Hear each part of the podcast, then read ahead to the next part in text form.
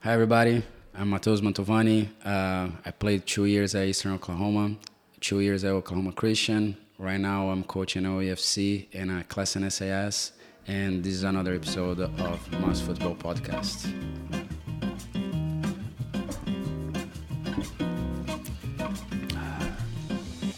Yo, welcome back to the Mas Futbol Podcast, the number one soccer podcast in Oklahoma City. I'm your host, Ricardo Ulloa, and with me, well, I'm at uh, Legacy Real Estate Group. They're the sponsors. You know what they do. If you are looking to buy a house, sell a house, invest in a house, uh, these are the people to go to. I recommend my aunt and my uncle and my other aunt. They're all working here, and I kid you not, they make the process pretty seamless. I know I might be using them here pretty soon, but Legacy Real Estate Group, I appreciate you guys for allowing me to record here. I do have a guest with me today. Uh, this guy played at Oklahoma Christian. He has a couple of championships at Western. You might have seen him or have gotten scored on him by him. My friend here, Mateo. How are you today, my friend? I'm doing good. I'm doing good. Thanks for having me. Thank you for coming on. It's getting really, really hot in here. Yes, I'm Like I'm sweating. I think it's as the sun goes up back here, it's just gonna get a little hot. So if we need to, we can open the door. But good. I appreciate you for coming on, my friend. Appreciate it. Appreciate it. I know I asked you a couple weeks ago, and like I said, I've been pretty bad about keeping up with the podcast, but I have you here now. So, um, how are you today? I'm doing good. I'm doing good. Uh, just happy to be here and talk a little bit about my life and about my experience here in Oklahoma. Nice, nice. Well, for the people that don't know you, can you introduce yourself and to everybody else? Yes, uh, my name is Matheus Mantovani. Uh, I'm from São Paulo, Brazil, born and raised there. Uh, moved here to the States when I was 17 to play soccer in school and study. Uh, graduated 2019, and then since then I've been coaching uh, OEFC and coaching uh, Classen SAS for high school on the Nice. boys side. Let me hit the round of applause again for you, dude. Thank you. You graduated and you're coaching. That's good. Congratulations. Appreciate it. Appreciate it. You're coaching at OEFC. Yeah, OEFC, uh, the girls. I coach uh, for the 2012, so 10 years old for the girls, and Nice. I also help uh, Joey Garcia with the 2006 girls. Only girls? uh, On the club, yes. Mm-hmm. High school is with the boys. Is it different coaching girls and boys? A little bit, yes. Um, I I tell this to to to people. I think like younger, I prefer to coach girls, but older, I prefer, Prefer- to go with boys. That's not the first time I've heard that. yeah. Why do you think that is? I think whenever the the boys are younger, they there's a bunch of other things way more important than what I'm saying to them on the field, you know. And with the girls, I can get more their attention. I think uh, I'm more effective of a coach, Mm. you know. I, I with young boys, I don't have the the kind of touching like hey, Mm. pay attention to me, you Mm-hmm. know. And with the older boys, that whenever they start realizing, oh, soccer is fun, sports fun, like Mm-hmm. he's here to help me. So that's when I can actually do the best that I can. But with the girls, it's just they're more uh, the black and white that we say. Yeah. Like they're oh, you want me to do this? Okay, I'm gonna do this. you know? Yeah, for boys they're a little bit harder. You kind of I, I don't know. I've never I have coached, but I haven't gotten that deep into it to know the differences like that. Yeah. Um, so only two teams then. Uh, actually, three. So it's uh, the I coach the black team, red team, and then I help with the gold team, and then the 2006, the older girls as well. So you like it at OEFC? Yes, yes. Uh, it's a it's a it's a good club. Like uh, I like it for you know being the United States. That soccer is now the main sport in Oklahoma. Like uh, is now one of the biggest states here. To have a club like that, that with amount the amount of kids that they have, I think it's it's a very good club for the community. You know. That's one thing I wanted to touch on with you is the cultural differences of how it is for the kids that you train to how it was for you when you played. Um, and then eventually through there you can get into how you came over here. But how was the football for you in Brazil? Ah, it's. I, I tell this to people. Uh, it's just the culture. Like if you're born in Brazil, you're gonna play soccer. There's a, there's no way around. Like or you're gonna play with your friends in the street, or your dad is gonna put you in a in a club to play when you're young. But the main thing it is, um, and I tell this to people. I've even told to her a couple times. Um, here there's a lot of kids playing soccer. Mm-hmm. In Brazil, it's soccer players. Yeah. That soccer mentality. It's not just being good with the feet. It's also the brains, like understanding the game in, in a such young age. And if you go to a party in Brazil, all the kids are gonna grab a little can, it's gonna mm. smash it, put on the ground. Let's play. Let's play. Let's play. That's how you played? Yeah, I played a lot with my cousins. Oof, all the time. Like I would, I would break my shoes because of being kicking, playing? yeah, kicking cans, kicking rocks, all of that. And here, even if you give a soccer ball to a kid, Mm. there's the chance that that kid's gonna get the ball and bounce with the hand, Yeah. try to put a in a basket or something, you know. And in Brazil, that would never happen. Nah, you know? I think there's a lot more distractions here. Yeah, it's too many options. It's, it's not a bad thing, Mm-hmm. but it's too many options.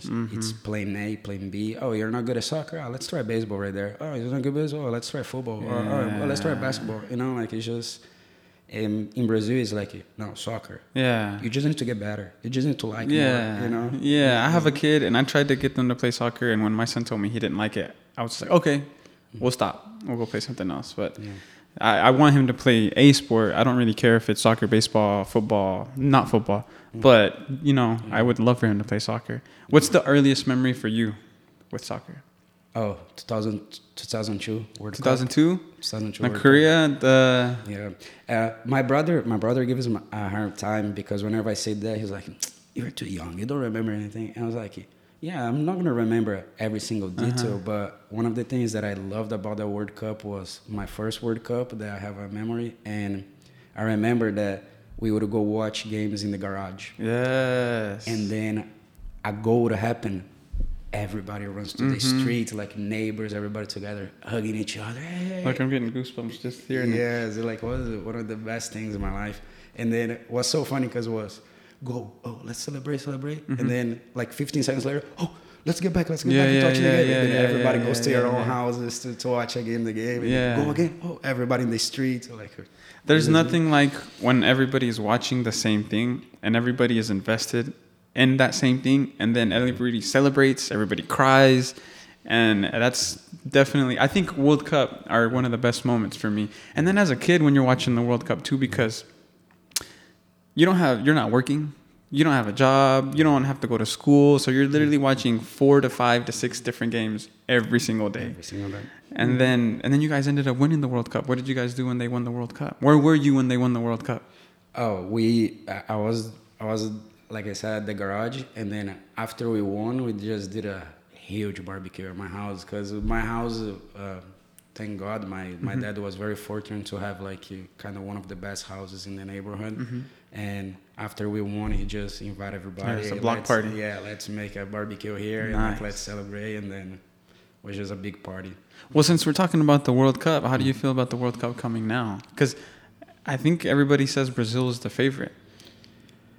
Honestly, uh, I feel that with the players that we have, like especially up top, it, they, they're very very little, and for the way that the World Cup is, like it's it's a cup, so Mm, it's a you- tournament. Yeah, you play a little bit like the group stage, but then it's playoffs. It's that one game. Yeah. You know, and I feel with the players that we have, we have a good team to play that one game. Mm-hmm. You know, but to be honest, I wouldn't put my money on Brazil. No. No.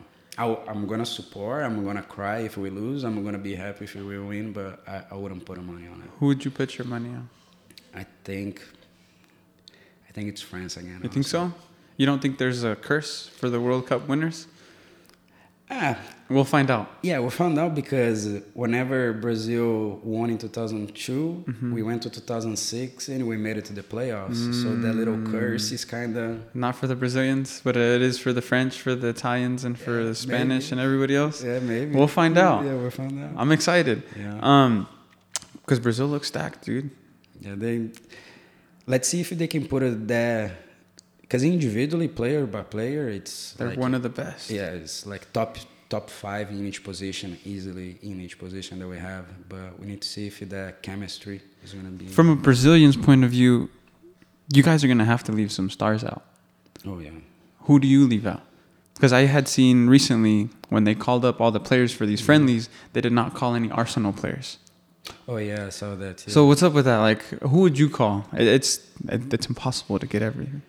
I don't know. Uh, one thing that I believe for any national team, any national team, it's it's a moment Mm. because it, you also need to understand that that maybe that guy was good a year ago. A year ago he was the guy, but right now, because the competition is happening right now, so you need to have the best right now In the moment. you know and i feel that even he left some off that list that they're playing brazil now you know that some people don't know but for me it's the moment i think um, leaving gabriel jesus out now i think that was a mistake Yeah, You maybe know. he will call him out. yeah hopefully because He's the- killing it. yeah because and and you can see that he's enjoying he's enjoying playing arsenal Yeah. kind of you can see that in his face whenever he plays whenever he scores that he's getting back to the happy playing you know being enjoying what you're doing you know I think Arsenal fits him well. Yeah I It fits think- him well. Coming from Manchester City, and man, he's done some crazy things like that. I forgot what goal it was where he, the ball is coming down, drops it, still has the strength to hold the body out, Mm-hmm. then still runs it. And I think that's the. I don't know if he scored it or he gave an assist, but that guy's crazy. yeah the, do you know that i played against him Really, I was. That's one of the questions I was going to ask you because who did I have? Who was the last Brazilian that I had on? I had another Brazilian on, and he had told me that he got to play against the center back for PSG, Marquinhos. He played against Ah, Marquinhos. okay okay okay yeah, I'm yeah. not, I don't know who it was. Ah, I can't believe it's slipping my mind. Ale, Ale, alex Alex Bampa. Yeah, I had Bampa on. Sorry, Bampa. Yeah. Bampa, yeah. You played against Gabriel Jesus? I, I played against Gabriel Jesus, and uh, you might not remember him, but Gabriel Barbosa. he- Okay. yeah, he's playing for Flamengo now, but he went to play for Inter and Benfica for a little while. So I played against those two guys. This is perfect. Yeah. h- when? How? Like, So my last year in Brazil, my senior year in high school, uh, I was playing the under 17 uh, the state tournament, Yeah, Uh, and Gabriel Jesus was playing for Palmeiras, and they were in our group. who were you playing with? Uh, small team, Okay. like it was called Suzano, but very very small. Um, and man, first game, like I saw I saw that guy playing, like looking like me, Nothing, huh? like Small. skinny. Like I was like, oh okay, like yeah, they they're good. They're good with their FIBA, you know. Huh. So I'm like, man, first tackle that I went to to go to him, man, looked like that was hitting a wall. Really? Man, like was just crazy, you know, like the the science like the of the body that those big clubs use like in, in the academies Hmm. is just it's a huge difference, you know. And with Gabriel Jesus, you could tell right there that It was you different. Like what are you doing here? Go to the professionals, man. Like why are you wasting your time here with us? Like, Mm-hmm. like, wh- why they didn't you call you up yet for the professionals, you know? And he played like for six months with the on that age, got up, won the national title with the Palmeiras, and then How? City. Where do these players come from? Like, how how how how how does someone find someone like that, and then six months later just say, "Hey, dude, you got to get out of here because you're too good." Like, like what's up with that? It's um, it's the the kind of the the the mentality that they put for the Brazilians that is, yeah, you're gonna be here in Brazil, let's make your name, and then you get out, and then you go do what you need to do instead of like maybe teaching them like, hey, like hold a little bit more, Hmm. like, you know, like you build something here, like kind of let's make it uh, not just put your name out there, like make you win one title or other, hmm. and but make something here, then you leave. I think hmm. like it, I know there was a lot of Merishan, a lot of like business involved, but the way that Neymar hold the, held off because he was supposed to leave it to Madrid first. yeah, yeah, remember? yeah. And then he waited. and he waited. I like that, you know, because he waited. He won a couple more titles. He made his name a little bit more, and like was that kind of that kind of love. It wasn't just like he ah he's just another Yeah, guy yeah, that yeah, played good here. He's gonna leave, you know. Like he he did something for Santos, you know, right there. You were in Brazil when Neymar was in Brazil, Oh, yes. weren't you? So it must have been like crazy. Like it was just Neymar fever, wasn't it? Yeah, it was man. What a Neymar fever for real. I even did the moonwalk. You had that? moonwalk. Yeah, I had it for a little while. Yeah, That's it's- wild. Yeah, Uh, Not a lot of people get to jump from Brazil straight to a Big Six team, though.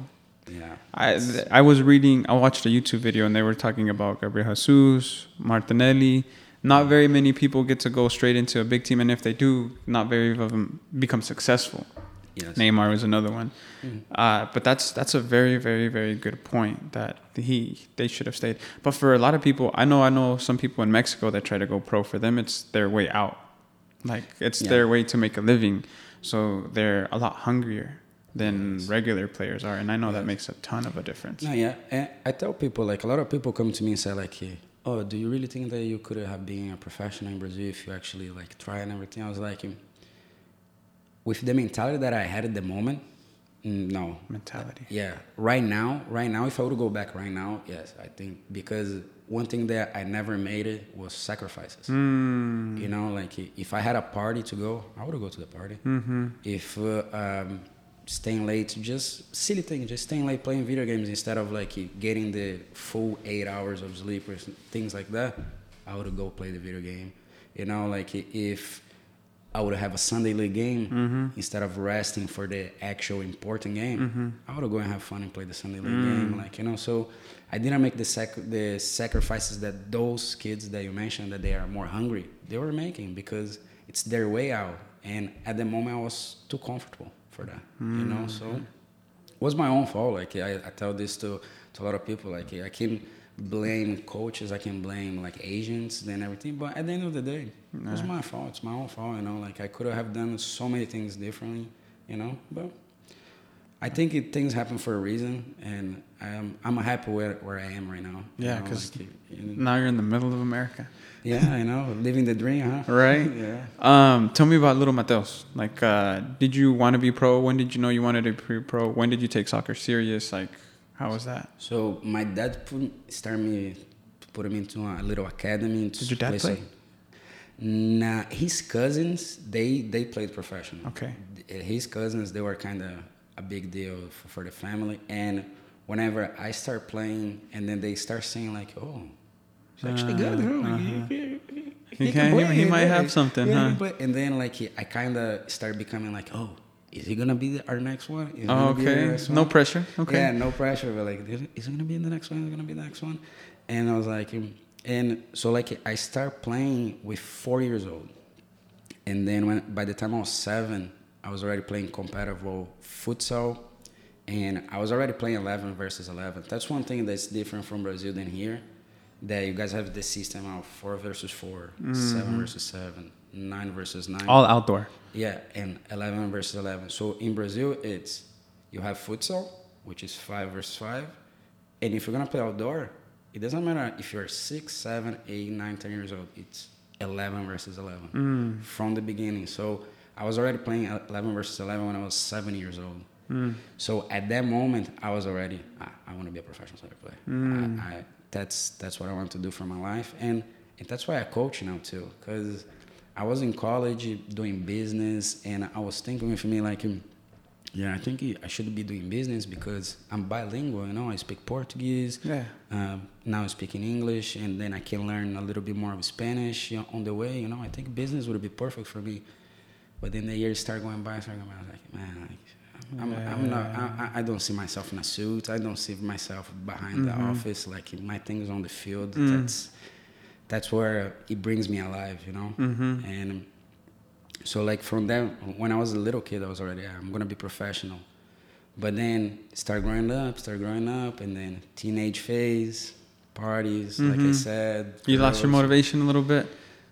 I wouldn't say motivation because every time that I would go to practice, every time I would go to game, Uh, you're still running through the motions, but you didn't Yeah, have the hunger, the sacrifices. exactly. So you probably got to where? At what point did you just say, ah, "I gotta figure something out"? Or- I was 16. Like I was 16, and I was playing kind of the second tier of the tournament because in Brazil they do like eh, under 11, under 13, under 15, under 17. So like whenever it's the that number, so like eh, 10, 12, you play like eh, kind of the ECNL. Mm-hmm. That That's not like it is here, where it's Yeah, every 10s, age- 11s, 12. There it's 10, 12, 14, 16. Yeah, okay. they, they they skip. So like it's kind of they call like the good age and the bad age. You know, like oh, what year are you? Ah, I'm 97. Oh, so you're in the bad age now, right? Because 'Cause you're a little bit older and- yeah, you know, I'm playing with the older guys for the top tier tournament. You know, Yeah, that sucks. It's like the older you get, the less valuable you are because of Mhm. your potential isn't as high anymore. Okay. Yeah, and also everybody start getting to the same like physicality, Mm. same everything. So like it starts thing thing, and it's like it's like you, I didn't make the sacrifice because I was comfortable the way that I was playing. Because let's say like this, I I had a car that Mm. was going 100 miles per hour, Yeah. But that car had a potential to go 150. Mm. But I was happy with that 100, you Mm. know, and that that's what it was with me, you know, like it, because I was motivated to go to practice, but I wasn't motivated to do the extra, Mm. What takes you above and beyond? yeah, to be outside the practice, you know, that one hour and a half with the team, yeah, I would do perfectly. I would be The best. yeah, fitness. Yeah, I, I'm there. I'm the first one. Blah, blah, blah. But outside of there, on my own time, never did the, the extra things. You know.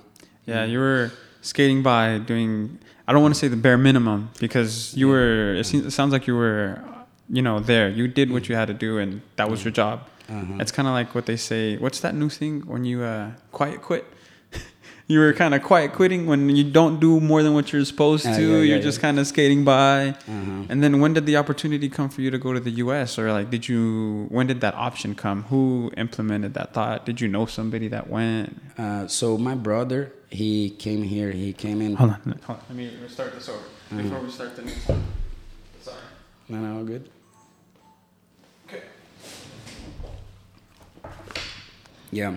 Um, so my brother, he he was already here in whenever I was uh, 16, 17 years old, and whenever we would talk through Messenger, like we would I already be like those questions that he would ask me like, so hey, any thoughts about coming here? Like, what's your plans? Like, do you have a team? Have you signed or something to play? You know?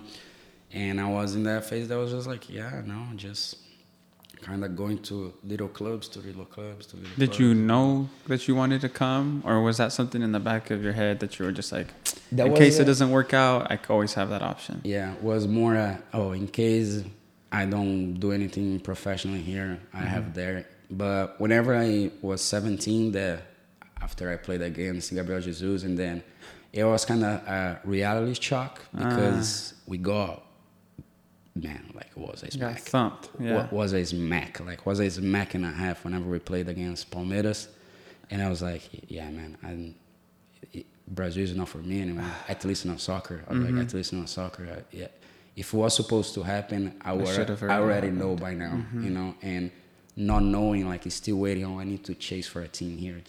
So like, whenever he finished that tournament of that season, I, I called my brother and I was like, hey, you know what? Let's make this happen. Hmm. You know, because at the end of the day, I'm gonna go there, play.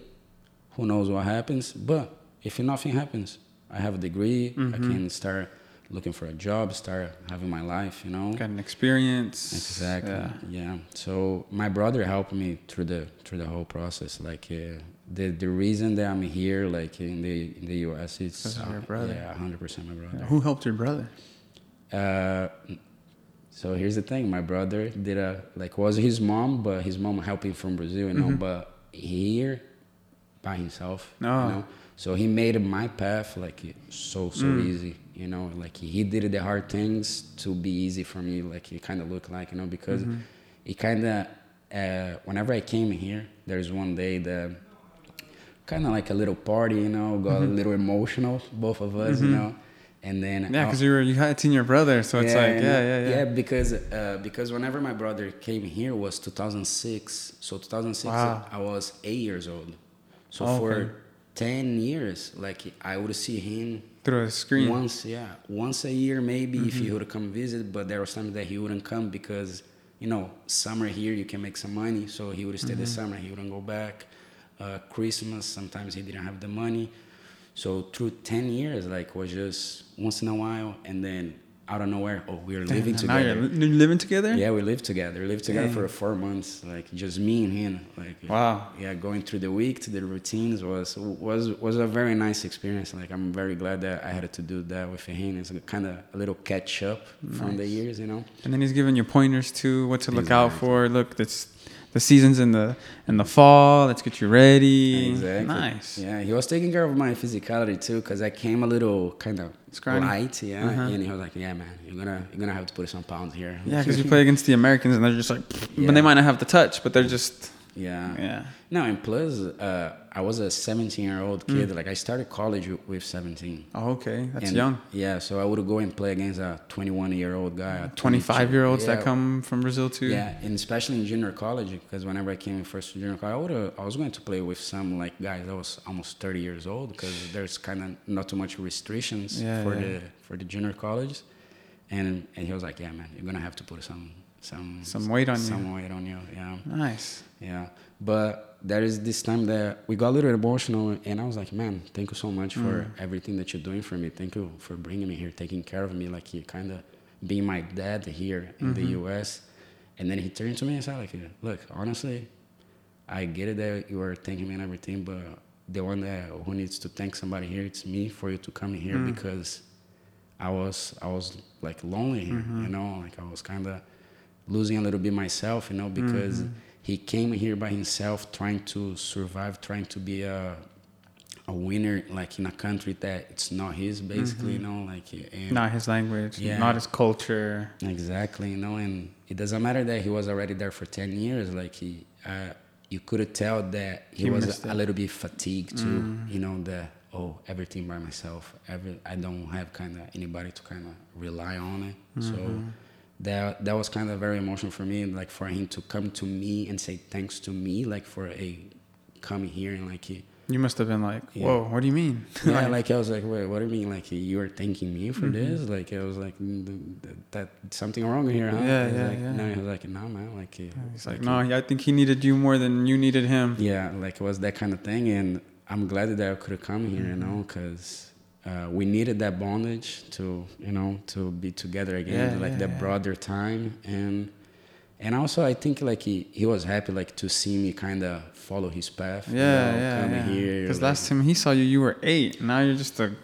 exactly. I was gonna say a grown man, but he had to put some weight on you. But no, Yeah, basically, yeah, you're a grown yeah, kid. Yeah. Yes, exactly. Like a completely different mind. Mm-hmm. like he, he he wasn't there like to hear me talk about girls. He wasn't there to talk to talk to me about uh, whatever's going on in school, or even to practice a little bit with Mm-hmm. me for my games, or to go watch me play. You know, so was was kind of nice and.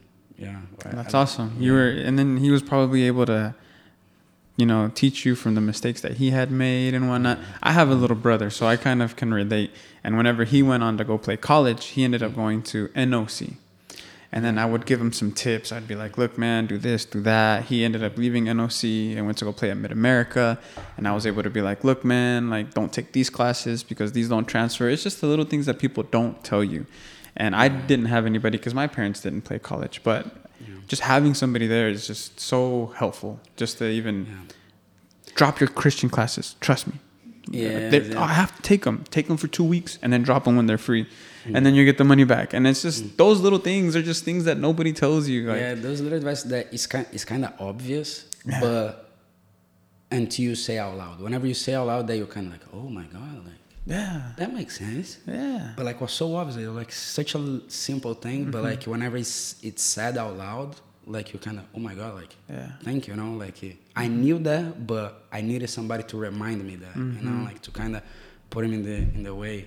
Because one of the things that he told me about the classes was like, yeah, you need to start saving some money in case you need to take a extra semester. Because he told me, like, look, let me tell you, like, since you want to do business, it's gonna be accounting one, accounting two. You know, those classes are hard, and he was like, be ready to maybe retake a classes. So like, every time that you can take maybe one summer class, one winter class, Just do it. Yeah, because you might need it, so we don't pay like a extra tuition Yes. for an extra semester. You know. Nice. So how how did you get? How did Eastern? How, why did you end up there? Or was it just all because of your brother?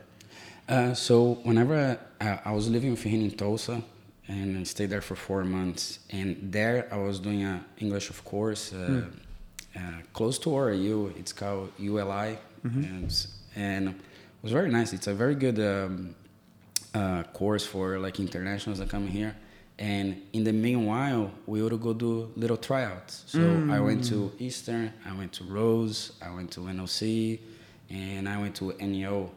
And it was just basically whoever gives more at that point, you know, like because the currency uh, US to Brazil, it's it's a big gap. So whoever was giving more, yeah, okay, I'm going to this one. And Eastern at the moment make kind of the, the best offer mm-hmm. and I sign up. And another thing that helped was um, there was one Brazilian that he was already at Eastern hmm. that I knew him from, from Brazil? Brazil. Wow. Yeah.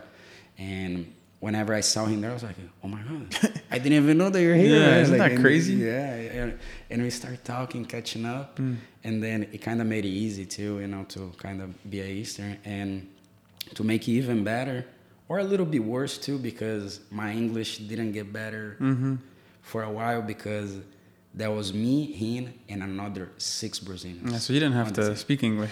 yeah, I know because some of them their English were already pretty pretty good. Mm-hmm. So whenever we were together and like we needed to speak English or something like that, they would just oh, speak for you. yeah, you know Mm-hmm. that kind of thing, you know. So I was just uh, yeah, you know, Uh-huh. but um, it started getting better in my my English in my sophomore year.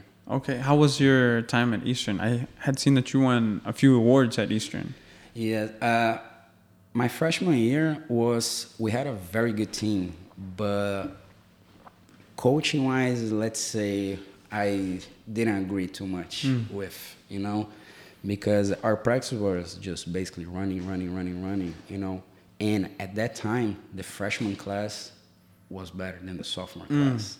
But he was the kind of coach that uh, no, I'm gonna put it the sophomores to play because they are the ones transferring. They are the ones. They like, needed a little bit more. Yeah, they needed that PT to put on a DVD and try to find, you know, like new places, and that kind of uh, bummed me out a little bit because like it, it's it's tough like for you to be on the bench and you see like Yeah. I'm better than that guy, you know, like. uh, It's just not not even about like being a little cocky. It's just like you know your Yeah. capabilities, you know what you're capable of, you know, and just you know kind of warming the bench, warming the bench, you mm. know. But but was was good. Like was fun to play. It was a f- good first experience like of the United mm-hmm. States, you know. But my sophomore year, my sophomore year was very very good. Like soccer wise, uh, you know Trevor Harmon for is new, the coach is mm, new. Mm-hmm, mm-hmm, yeah. So he he was uh, I was his first like team uh, as a head coach. Okay. Yeah, that was his first job as a head coach was at Eastern. That and for me that was already that that that's what I want from a coach. It, it's not that he's good uh, because of like um, the players that he has. He's good with like uh, the limitations that those players have. You know, he he knew how to find like uh, what you're best at. Okay, let's focus on that. You know, and he made it there with everybody because he came when the the coach that was before got got he he got fired. So, but he got fired in like June. So he didn't have That's much a time. good time to prepare for the fall season. Exactly. So we had 19 players for the whole season. Hmm. Was 15 sophomores, which was the 15 freshmen from the past, Gotcha. and four or five new freshmen that he could have like find a way to bring it, you know. Mm-hmm. And we have a saying in Brazil that he took milk out of rock. Mm. Because with that team, the way that we had it, with the the way that we came to the season, kind of like, oh, we don't know this new coach, we don't even have players, like we're not gonna even be able to scrimmage at practice, like you know, like that kind of thing. Mm-hmm. And he did something amazing. Like we didn't ended up like making places, but if you talk to anybody about that, That Eastern season? That season, like they're gonna tell like, oh no, yeah, that team, that team, they did something. He pulled milk from the rock. He pulled milk from the rock. In other words, he, he made with what he had. And, Exactly. And another thing was his passion. Hmm. You know, you could tell that every time he would yell at us, he would like make a correction to us. Like he, you could you could feel, feel like it. Mm-hmm. uh, you could feel in his voice like, oh my god, like, damn. he wants to win. Now I want to win too. You know, Yeah, he yeah, he, yeah, he transferred that energy to you. Like he makes you like he stay on your tiptoes the Mm. whole time, like staying focused on the game. Let's win this. Let's make it happen. And for me, that that that's what I love the most. Like was for him was beyond the knowledge. Mm. You know, was just he was he was something else. And and another thing that it kind of it kind of respect me for him is that that was his first job Mm-hmm. Really, as a head as a, coach as a head coach for a, a head- college, or for a college. uh, yes. he has to have been coaching, Yeah. but really, huh? Yeah, because he was helping at Rose State, but Mm-hmm. as assistant, and then he went to Eastern as a first head coach job, like for for college, Mm. and like that that kind of gives me more respect for him. You know, And now he's that- at SNU, huh? yeah, no, he's a, yeah, it was it took him one season to to find a better job Yeah. because it was just it was just too good. He's good. So how does that impact you as a coach? Like, what kind of how do you do that? Like, we'll come back to your college season, but Mhm. now that we're talking about coaches, like as a coach for you, like, what, how do you do that, or what do you do? I I try to get a little bit of all the coaches that I had through my life, and he's one of them. Mm-hmm. He's definitely one of them that I try to mirror a little bit that knowledge, that passion. Try to mm. transmit uh, to the players like the urgency of things, you know, because I I feel like every every single information you need to find a way to deliver. You mm. know, sometimes like you need to take the ball out of the box. I'm not gonna go and tell the person, hey, can you please kick the ball out of the box? no, you're gonna go, my man, let's go. Yeah. kick the ball. You know, like that kind of Yeah. that urgency and like it, that's that's what I kind of try to tell them. Like each situation, I'm kind of a little different. Sometimes I, I'm kind of like a, a big dad, you know, Mm-hmm. but sometimes I'm kind of, hey man, like get together. Or each person is a little different. So for me, Yeah. you might have to be like, "Hey, Ricardo, you know you're doing great, you know, but maybe you should pass it out." Whereas if you're Tiago Mateos, you're just like, "Yo, get that shit out of here, man." So you gotta be able to know how to speak to your players. Yeah, exactly. And that's what I try because uh, I'm from a family of uh, therapists. Oh, Of- therapists. Yeah, okay. so my mom, she's a therapist. My sister is a therapist. So I grow up with that kind of, like psychology. yeah, psychology. Okay. Yeah, so uh, I grew up with that kind of talking. Let's Uh-huh. talk. Let's talk. Let's talk. Let's talk. And I try to find that on the kids too, and on the players. Like I try to see, like, okay, how should I talk to this person? How should I talk to this one? And but on our overall as a team, sometimes yeah, you can you can even ask some people. Sometimes I go crazy. Yeah. I mean, go but crazy. sometimes the players have to bend to how the coaches too, you know. So yeah, yeah, definitely. Yeah, so- it's it's it's a give and take. You know, Mhm. like let's Give meet halfway. It's like yeah, it's like a relationship with uh, with your wife, with your girlfriend, and you Mhm. know, like he, it it needs to have like a little bit of like uh, you know, let's meet in the middle. You Mhm. know, like uh, I'm I'm not gonna be that much of like a um, like you know a, a crazy guy to you, but Mm-hmm. like you also need to understand that whenever I go off. Mhm. It's because, like I said, it was because of the situation. Like it's the urgency. Like Mm-hmm. don't don't focus too much in how loud I'm being.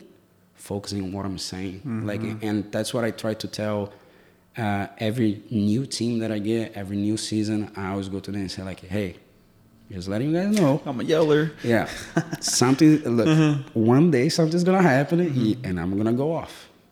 Don't don't pay attention to how loud I am. Pay attention to what I'm saying, because sometimes I'm going crazy. It's, Mm-hmm. It's because passion. yeah, it's that passion. Like because I'm not gonna trans. I'm not gonna transfer that passion that I have, Mm-hmm. like speaking nicely, because I, I don't think that that, that It doesn't work. It doesn't work. It doesn't work like because there's no growth uh, being comfortable. Mm-hmm. You know, like I was telling before, like whenever I was I was young, like I was too comfortable. Mm-hmm. And there's some kids that I see playing that I don't want them doing the same mistake that I did Mm-hmm. because it's something that they can control. It's not something out of their hands. It's just like understand this, like have this passion. You know, like let's make this happen. Like you know, it's not even about being good or bad. It's just like how much you want it. Mm-hmm. Are you willing to eat the grass? Are you willing to slide that with you with your head if you have to? You Mm-hmm. know, like that type of thing. We call. I think uh, we call it hunger. Yeah, hunger. Yeah, being hungry, being hungry. That's that, and that's what I go over and over. Try, so I try to preach, you know, like um, because I tell them, like, look, the technical things, the touch, the You can skills, learn that. that that's gonna come along the way. But that, that passion, that that mentality, Hunger. the, yeah, the Mhm. hunger, like you, you need to find inside of you, Mm-hmm. you know, and like that's what I I try to transmit it to them, and like even in in an early age, even with the little girls that I coach, sometimes I- sometimes I, I lose I lose a little bit, you know, and like and they see it like because it's like oh he's just you know Yeah. trying to show us like hey, we need to do better we need to do better you know And it transmits. Like having a coach like that on the sidelines, yelling at the ref, defending you for a bad call, Yeah. gives them energy. Because if you're just sitting there and no, no, you need to be on the touchline like a Mhm. Guardiola, like a Arteta, making sure that you're just there on top of Yeah. them. That's uh, that's exhausting. It is, it is, yeah. There's times that it finishes the game, it looks like that I played the game, Yeah. you know, like because I'm all sweat, like you know, Mhm. like red because it's screaming, you know. I need to have a lot of tea at home because uh, yeah, for my for, For my lung- you lose your voice? Oof, sometimes, yeah. If if I don't take care, if I don't, uh, especially on the spring with the high school, which is Mhm. very very cold. If I don't get home and drink a little tea or even just a coffee, it doesn't matter that it's night, but I need something warm because it, it gets a little sore. You go through it, huh? Yeah, yes. That's funny. That's Mhm. funny. And then, well, I have a question that I thought about a while back, but I had seen a coach on Facebook make this question, and I'm curious to see how you'll answer it. Mhm. Uh, Matt Livingston was asking, how do you implement soccer culture to the families of the kids that you have that don't have soccer at their house? You know, like how do you, you know, instill that? Like, sure, they can come to practice. yes. They can do the hour and a half two times a week, and the game's on the weekends. But Mhm. you said it yourself. You need that at home environment. You need the Yeah. touches at home. You need, you know, watching the TV. How do you implement the soccer culture for the families that just don't have it? Because I'm sure you've run into kids that, well, the kid plays, but the parents have never played, or vice versa. But how do you instill that soccer culture for those kids? Like, how do you improve it for them? I try to I try to like eh, remind the kids like the most important thing is the kids too because if the kid doesn't want it like eh, like it's it's not worth like eh, persisting Mm. on, on that thing like because it's supposed to be fun if it's not Mm. fun it, it defeats the purpose it Mhm. defeats completely the purpose especially especially with a young age and what I try to to tell them is just like look understand one thing think about your whole week it's seven days. Each day is 24 hours. And then you sleep for 10 hours. So you have 14 hours of your day. 14 hours of your day, I see you guys like hour and a half twice. So I see you three hours of your week. You know, do you really think that you're going to get good with just that three mm. hours? And I try to remember that, like, look, even if you just go to your backyard to shoot the ball on the fence, just shoot it, come back to you. Shoot it, come hmm. back to you. Even if you're doing that, that's already something. If you go in your backyard and start juggling, or even grab your dad, try to play a 1v1 with your dad. Mm-hmm. You know, I try to remind them that the more that you do, the better you're gonna get. Mm-hmm. Like it's just simple. It's just a simple math. Like that. That's what I mm-hmm. tell them. It's a simple math. The more that you do, the better that you get. And, and like some of them understand because I see some of my girls that they come to practice with me, and then the next day they are uh, the RB7 or they are uh, having a personal training with one of my friends or even with me, you know, and like they're looking to more and more. And I can see some kids that it's not the parents. I can tell that the kid, the kid is like, oh, is gonna have a, a training today. I'm gonna have practice today. Oh, okay, yeah, nice. Those are the best kids to have. Exactly. I love it when I, I'm doing some sessions and there is there is this this little Hispanic girl, uh, Sophia, and it's funny. Like every time that the practice is about to be over, and then I, she she kind of feels the motion, uh, you know, that I'm start like slowing down You're the practice it to down, yeah, to like hey, we're about to be over. You know, she goes like. How much time left in the practice? I was like, ah, about 10 minutes, 15 minutes. She was like, oh, can we practice more? I'm like, Let, us go talk to the parents. Like 30 more minutes. Like, I, I think they would be cool, right? Yeah, like, right. no, it's, it's not that how it works. But like, I, I was like, I wish that's how it works, Yeah. but like, it's not how it works. But you know, but it gives me like, it warms my my heart, you know, Yeah. that because like it means that like it, I'm doing something right, Mm. you know, because like I said before, if it's not fun, it, it defeats the purpose. Mm-hmm. There's no, there's no, they, they're not gonna be interested in learning. They're not Mm-hmm. gonna, and it also, it's not gonna stick to their head. Mm. You know, I can teach them like, oh, let's build out of the back. Mm-hmm. But if the practice wasn't fun, wasn't like, oh, this and that, like they score a goal and they're like, Mm-hmm. oh, yes, or they met somebody, or they did a nice dribble, or even like as a team, Yeah. like boom, boom, boom. They have boom, to make boom, it fun. I've Yeah. been through a lot of boring ones where they just all eleven on the field, one ball, no defenders, just switch it, boop, boop, Yeah. boop, boop, back, boop, boop, boop, up top, boop. so Yeah. boring. exactly and and then whenever they do that it, it's just like they it, Mm. it, it, it, it, it, like I said, it warms my heart that Mhm. like they're, they're enjoying like what I'm what I'm showing to them, and what I'm teaching them, Mhm. you know, and yeah, it's just it, it's very nice, like it's very rewarding at, the, at the end of the day, you know. I agree. Yeah. I think I know the answer to this, but there's a lot of personal trainers out there. Yes. Uh, what are your thoughts on personal training and then training after your practices? You probably don't mind that you have a girl that practices with you and then goes to RB7 or to everybody else. Oh yeah. The more soccer, the merrier. Exactly. But um, it's, I think, super important to do those personal training. But you do personal training, so what's that look like for you? Um, I, I usually tell people I'm I'm a more of a, a coach for a team. Mm. I I do I, I do a, a good job like on the personal side, but I think my strength is on with a group. Mm. You know that's when I can get the best of uh, out of everybody. It's like having a group that I Mhm. can show a big picture. hmm Because that little skills, yeah, okay, like let's do this. I'll help you do Mhm. your fundamentals, your like little things, you know, let's get a little conditioning. hmm But like I feel that whenever I have like my biggest impact, it's On the 11? yeah with Mm. a group or even a group of like if I have a group of six kids practicing together, I can make something happen. I Mm. can make something happen nice to them. You know that Mhm. they're gonna use in the game. It's not just oh do the scissor or do the rainbow or do elastico. No, This is a rainbow. The elastico on the Yeah, you know. field, okay? yeah, you know, like it, it, Yeah, it- yeah, yeah. It's, just, it's not just about like teaching. That it's about teaching. If you get the ball on the on the outside of the field, what do you think you should do? Mm. You know, like, uh, do you think you should move forward? You should get inside. You know, Mm. like whenever the the person is coming at you right here, like how you should defend. Like you know, if you have a teammate on your right side, which which way do you think you should be forcing that person? You know, Mm-hmm. that those kind of things. That things that. It's not about your legs. Mm. It's about right here. That's a you know? different thing when you Mm. can take the player and have him not think about himself but about everything else.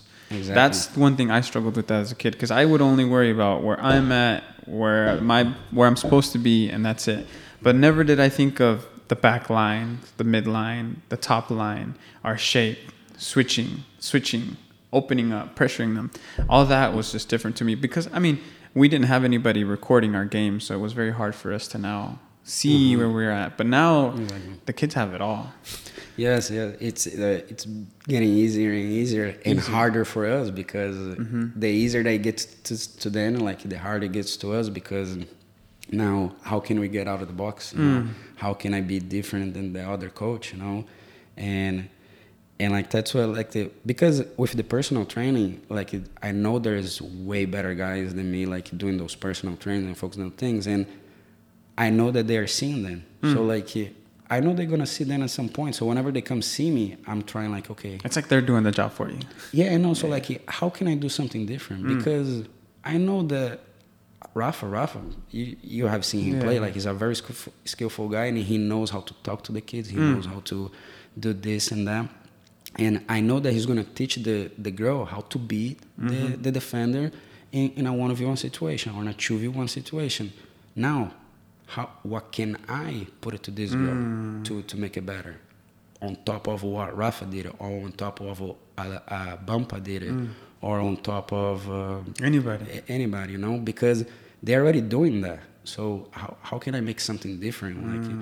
because it's like you said, like the more soccer, the better. So it's not it's not even about stepping somebody's toes, but since they're already doing this, Mm. let me do something different. You know, whenever they come see me, you know, because and also here's the thing. If I do the same things that they're doing, it's kind of gonna be in the back of the mind of the parents and the kid, like eh, a little competition. It's like, oh, Rafa is better. I'm not even gonna see Matheus again, or even oh, Matheus is better. I'm not gonna see Rafa again. You know, so like I try to make something that is gonna aggregate. It's gonna be, let's say, the best of both worlds. Mm. You know, that type of thing. But yeah, but like I said, like with uh, with the personal trainings, I, I do better with like The group groups, stages. a group But that's good. I had never heard anybody say it the way that you did. That you're just gonna add on to what they're doing because uh, they're all really good at what they're doing. Like, yeah, Exactly. RB seven is great. What Mhm. everybody else does, what Bampa does, what MB10 does, what anybody else does. Mm-hmm. uh, They uh, they all have their own style. But But what I'm curious is if you are to do one on ones with somebody, what's the first thing you would send them to do? Like for me, whenever I did my one on ones, the Mm. first thing that I would always love to focus on is the dribble. Yeah. yeah. Always. As for me, I would be like, you know, let's get some cones, and we'd spend 10, 15 minutes just shh, shh, right foot, left foot.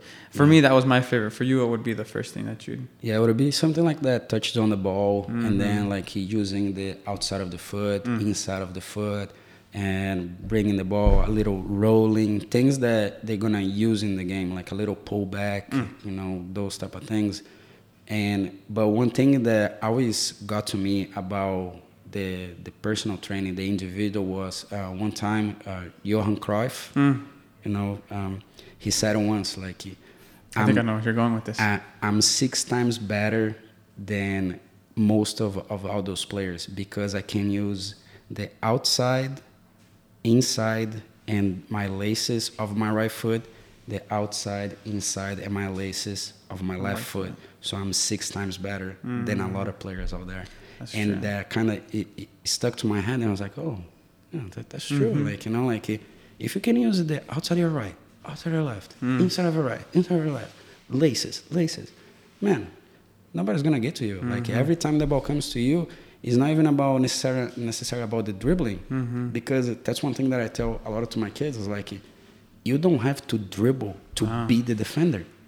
Sometimes it's a little combo. just a st- st- fake step to the right and go left. Anything. Yeah, anything, you know, like that, and it's using like the outside of the foot, controlling the ball, kicking the ball to you. I remember- make the ball yours. I remember we were playing his team a couple weeks ago, and I was pressuring Matheus on a ball. He was getting the ball, and he flicked it through the back. And everybody said, "Oh!" And I said, "That's not that big a deal. I was already going this way anyways." he just went like that, and he was like, "I was like, but touche. I give it to you." It was, but yeah, that's that's part of it. Yeah, yeah. Yeah. With all this that you know about personal training, private training, club training, how how do you take that all into the high school game? Because it's completely different for high school. Oh yeah, because it, it's also a different routine. Like Mm. with the clubs, we see the kids twice, maybe three times, and then the game, you know, during the week. Uh, with high school, it's every day. Every day, Yeah. it's like it's a college routine, like uh, which uh, also for me makes makes more fun. You know, Mm. that I can actually kind of put a, my system of playing, like you know, like Yeah, how- implement your culture 100%. Exactly, and how how how we're gonna win the game? How we're gonna get prepared to win the game? To be prepared, and I think it helped. It helped me a lot uh, having the personal training side of it because the physical training, the fitness training. That's when like it, Sorry, I forgot this. you know, it's all good.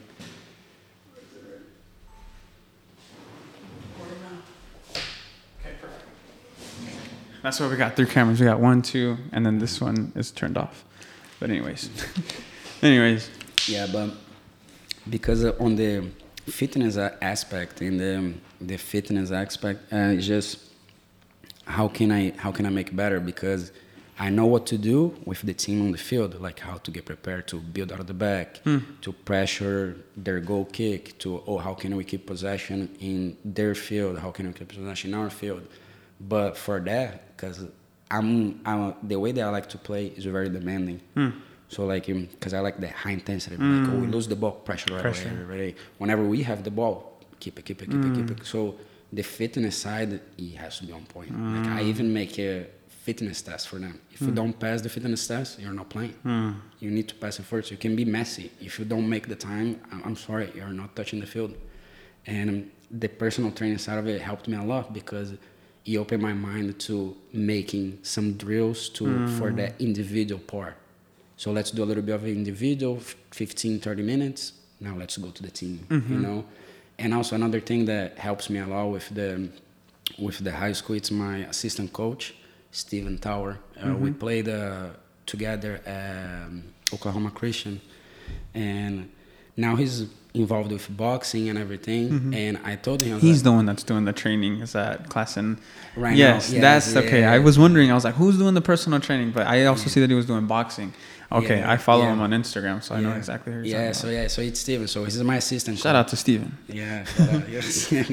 yeah, uh, and he's been like, man, Mm. wonderful. Like you know, like because at first he was coming just as, as a volunteer. Because whenever I told him, he was just like, hey man, can I can I help you out? You don't have to pay me anything. You don't even have to talk to the board. Just volunteer and Mm-hmm. like you.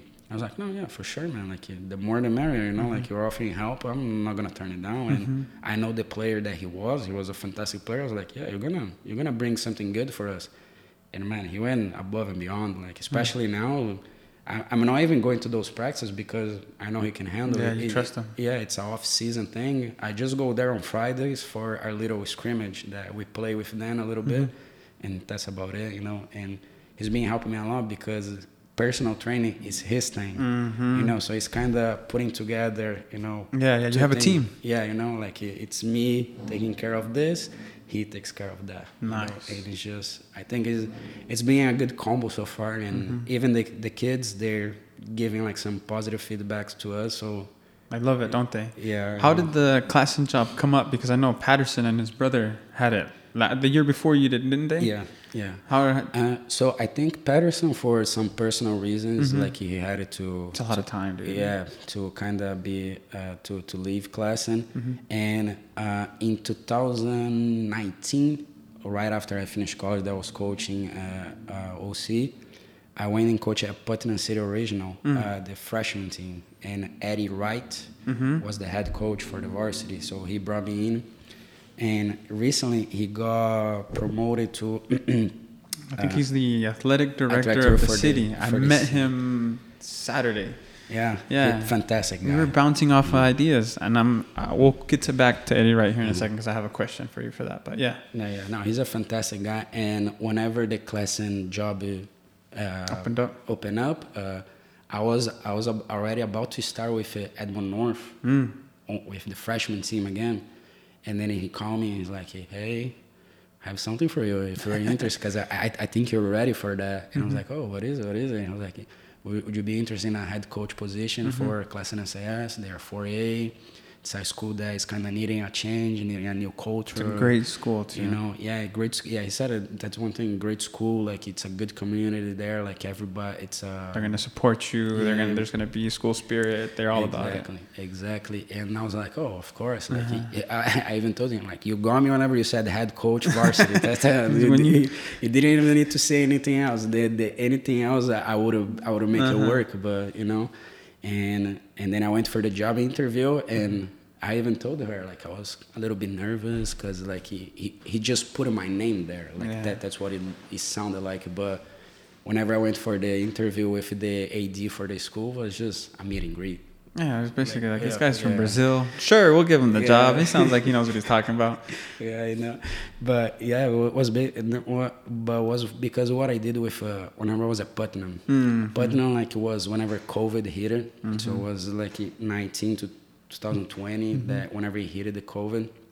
And I was very sad because I had a very very good team Mm-hmm. with that Putnam freshman, and I think that we could have done some good things and ended up like you know. you know, Mm-hmm. yeah, it was because- terrible for the. You you talk about how sad it was for the freshmen. I think about all the seniors that didn't even get to finish. Yeah, So being hard to find schools or something like that. Yes, yeah, it was was very very uh, very tough like a semester because the, whenever it came back August, I think like was already better with it, like the regulations and everything.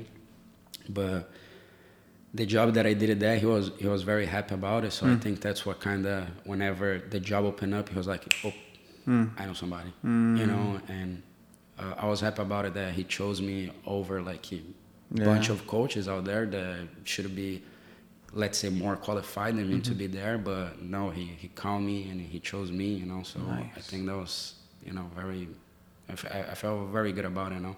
Oh, yeah, what's different going into year two than year one?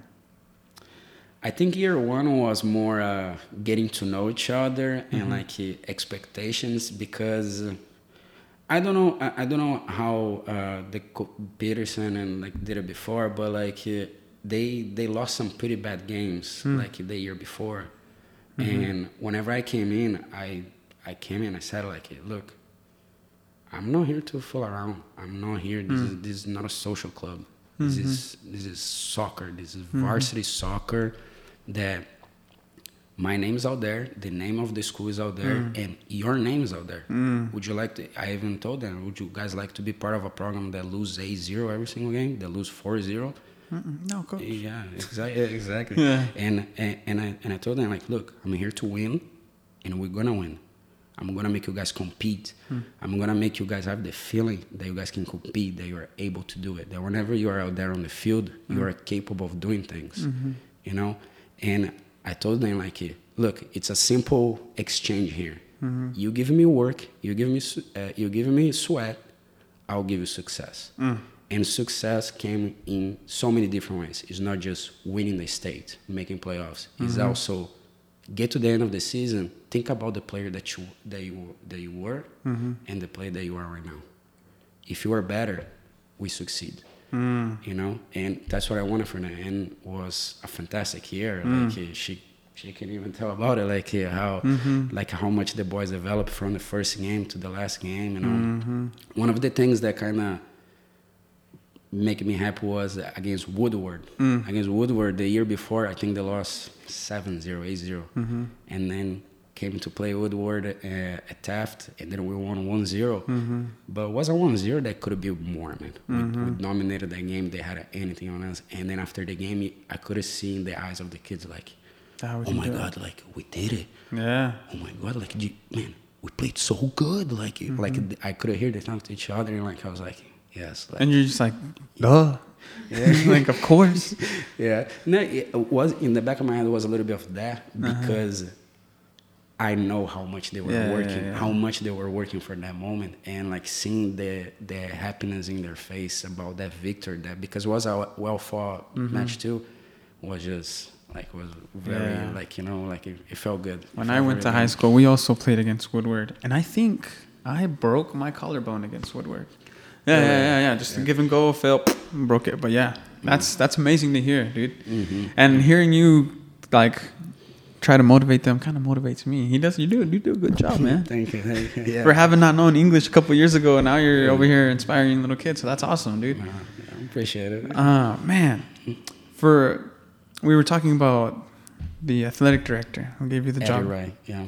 Eddie Wright, um, he's working on trying to get futsal implemented into these middle schools and elementary schools because they all have futsal courts, as you can see. Mm-hmm. And we were kind of talking. we- I talked to him for like three or four minutes, and we were kind of mm-hmm. just bouncing off ideas. We switched numbers, but one of the questions that we kept coming to, and I'm curious to see what you would say, is back to how do we get futsal to kick off for these middle school, elementary school programs? Because, like you said in Brazil, they don't play outdoor until they hit 11.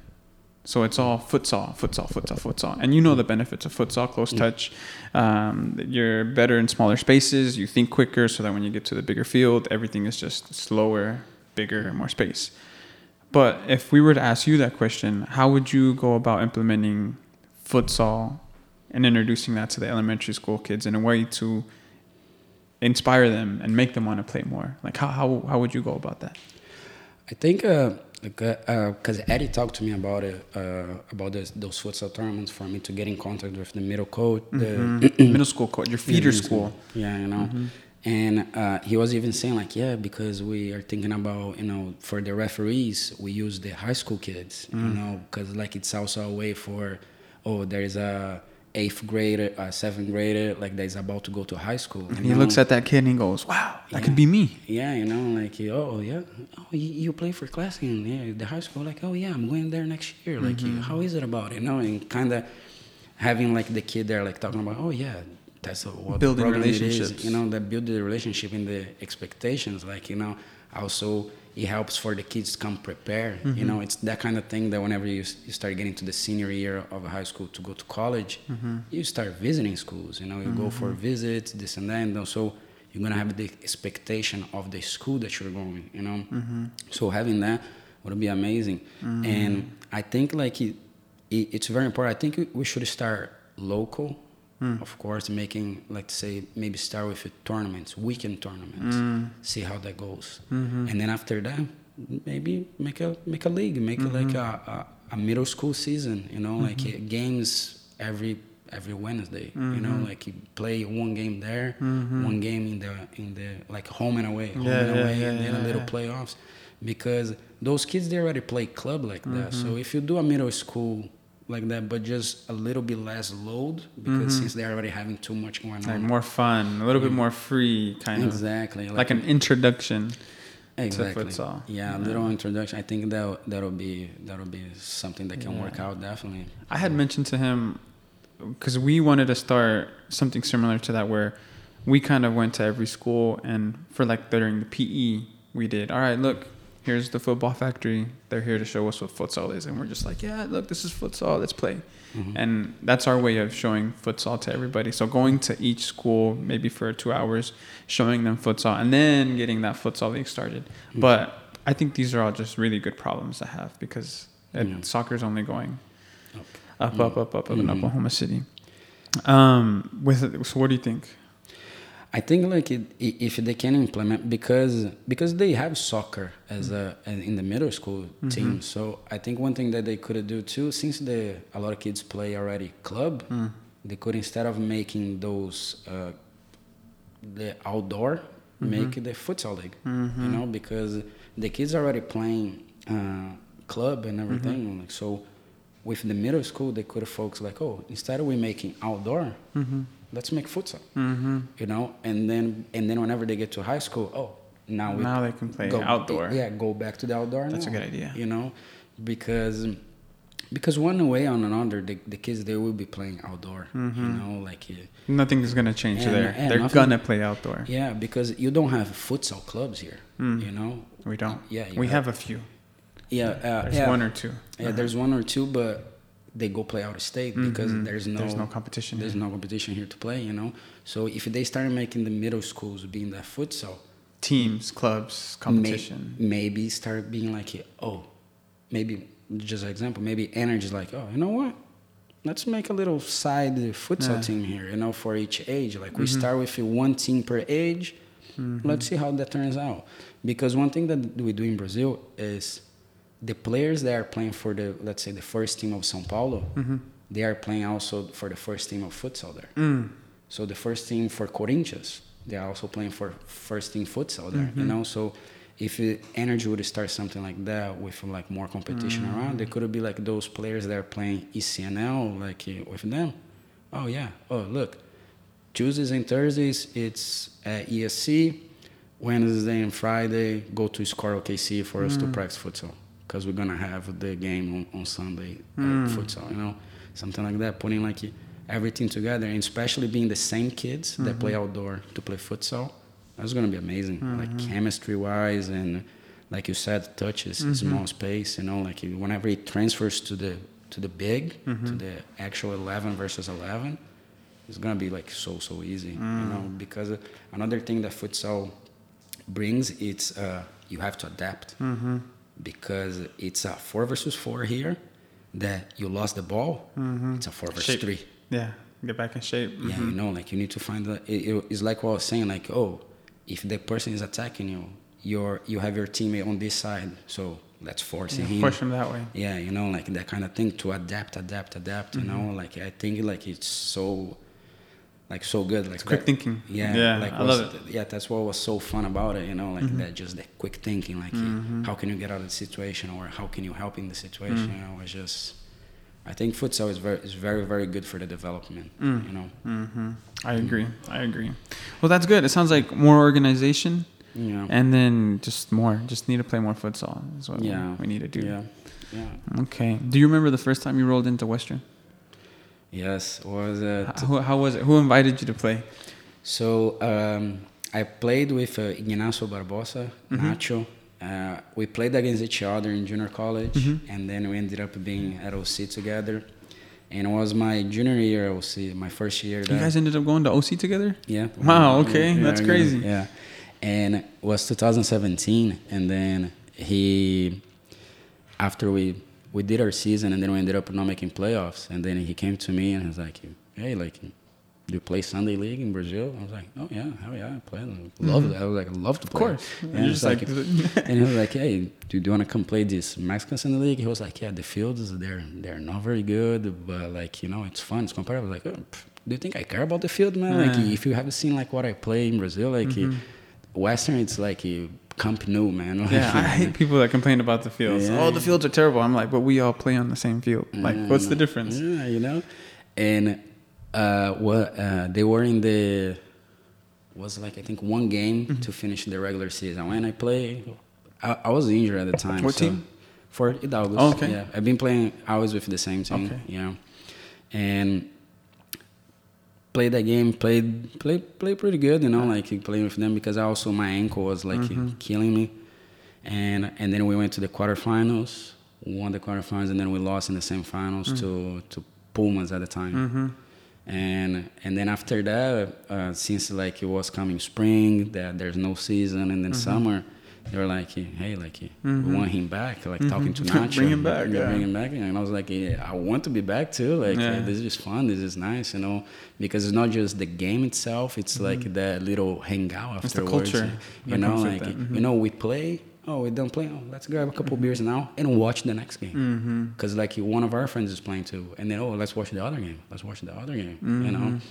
And that and also that reminds me a lot of brazil the mm. way that the sunday leagues are in brazil you know? Mm. So it's kind of like a, a little homesick that i mm-hmm. don't feel anymore when i'm there. You know, Yeah. it's kind of everything else don't matter anymore. Like i'm just like in a It feels like peace home. place. Yeah, Yeah, you know, yes, i'm just yes, at home yes, now you know? So yeah and i remember was I, I i went first and i was just looking wow like Yeah, it's- you kind of you going down the dirt road and then you get there and then it opens up and you're just like holy crap what is like, this uh, yeah, and but was was very exciting. Yeah. Like when, whenever I got there, because I was just like, uh, I would have never thought that Oklahoma, Yeah.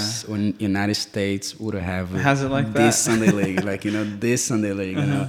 Because it's great. I tell my dad like, because my dad was a he's a big lover of like Sunday league, you Mm-hmm. know, like those Sunday leagues, you know. And I tell him like, man, whenever you come here visit me, Mm-hmm. I'm gonna take you there, and you're gonna you're gonna feel like nostalgic from Brazil, you know, like it's just how it is. And and it's funny because you, you can even ask her like Mm-hmm. we whenever we call my parents, my my dad always always uh, goes like, so did you play Sunday? Uh-huh. How was it? You know, he always asks me about it, Western. Like he asks more about Western than whenever I was in college. Exactly. That's like, funny. it's- yeah, it's has crazy. have your parents come by to visit yet They came in 2017 for my brother's wedding. Mm. Yeah, and then that was the last time. And they're gonna come next year for Nice. yeah for our our wedding. nice Yeah, congratulations appreciate it. Stressful planning weddings man Yes, I, yes. I patience and uh, communication bro that's it that's all I got to say because Uh-huh. weddings are stressful Ugh, mine was six years ago and I'm getting flashbacks Uh-huh. but you guys got this congratulations too Thank you, thank you very much. I was doing my research. I was like trying to figure out what, what's Matheus about. And I I saw the proposal and I was like, oh, that's so cute. so yeah, congratulations, dude. Congratulations. appreciate it, Appreciate it. And then you took her to Brazil too, right? Yeah, this past winter we went there for 21 days. Nice. Yeah, yeah, it was was very nice. It was good because she knew my parents just through FaceTime, you know. So it was nice to take her to to where I grew up, uh, where like uh, my friends, my family, Uh-huh. and we also had a chance to go a little bit to Rio. Really? Yeah, so it was a little nice. I want to go to Brazil. How was Brazil? You want to tell me how Brazil was? I'll turn on your mic real quick. I think it's I think it's on. Yeah, I think so. Um, Brazil was really cool. I had I, I, hold on, I don't think it's on. In front of it, there's a little switch. You see? No, on the top, right there. You flip it up. Yeah. Okay. Is it working? Can you hear me? Yes. Okay. How was Brazil? I want to go to Brazil one day. Um, Brazil was really cool, actually. I I have I had a previous experience um, in South America. I had gone by myself on a solo backpacking trip for eight months in Oh, yeah. 2019. So I kind of had the experience of being um, overseas by myself. But Brazil was really nice. It was really nice to meet his parents and. Um, honestly being surrounded by a language that I had never heard Yeah. before like that was was very overwhelming but having some experience with Spanish definitely helped so And I feel like going to Brazil is it's just I don't know. I I only know this from the time I spent with Rafa and Bonelli, but they're all just very like yes, like come in, hugs, kisses very welcoming yeah how was it? Like just Oh yeah, I, I well so when we landed in the airport in Sao Paulo when we Uh. got there, um, it was kind of funny because his mom and dad were standing like outside when you like after you collect your baggage Mm-hmm. and everything waiting for us, and so we walk up to his uh, we were like kind of behind his his dad, and his Uh-huh. dad like has his camera out sideways. He like has the video on. Uh-huh. He's like waiting for Matheus to like come through, like you know, videograph this this Uh-huh. huge deal of him coming back home, and and he didn't even realize that we had come through the No through the gate. Yeah. Yeah. and so we're just kind of standing next to him. Matheus like crosses his arms. He's just kind of looking at it. He kind of he makes a comment, kind of nudges his dad, and his dad is like, "Yeah, yeah." Oh my god! That's funny. That's so but funny. it was yeah. Big hugs, warm smiles, very happy to to see his son and, and to meet me. So Oh, that's so cute. Yeah. Oh, that's awesome, dude. I'm so happy for you. How do you guys even plan a Brazilian American wedding? Like, how does that go? I'm sorry if I, if you guys don't want to touch on this. I Nah, completely nah. 100. percent I'm Uh, just We curious. don't mind at all. Um, I think uh, uh, so. Our plan was um, uh, let's get married here Mm-hmm. next year because also like with the immigration status, Yeah, all yeah. the kind of thing. Like we have time to figure it out, and one year after that, so 2024, that's when we plan to do The a little- Brazilian? the Brazil one in Brazil. So like we're putting one year apart, so some of my close Mm-hmm. family can come here, but also I'm going. We're gonna we're planning to make one in 2024 there for for my friends there. Yeah, you of course. You know, People that were there yeah, for and you. people that weren't able to come as well for for this. That's coming, awesome that you guys know. are considerate of those people. You know, so yeah, so that's that's gonna be nice. You know, I think. And you're gonna take your family to Brazil too, then? Oh, of course. Ah, of course. that's Oh, well, amazing. and that's the catch. It's like, oh, look, you can come to one wedding in the U.S., but hey, by the way, we're having a second one, and Yeah. it doesn't take much convincing to be like, hey, you want to Brazil? come to Brazil? Yeah. Have Are a you wedding? giving me an excuse to go to Brazil? Exactly. That's awesome. Exactly. That's cool. That's cool. Yeah. yeah. And then, that's cool. That's that's all. At what point did you know you were gonna stay here? Like, like I know I asked this to all the foreigners. It's just like there comes a point in time where they're just like, ah, I want, I can't wait to go back. I can't wait to go back. I'm just Oh, gonna get my degree, go back, use it over there. But something happens and something makes them want to Yeah. stay.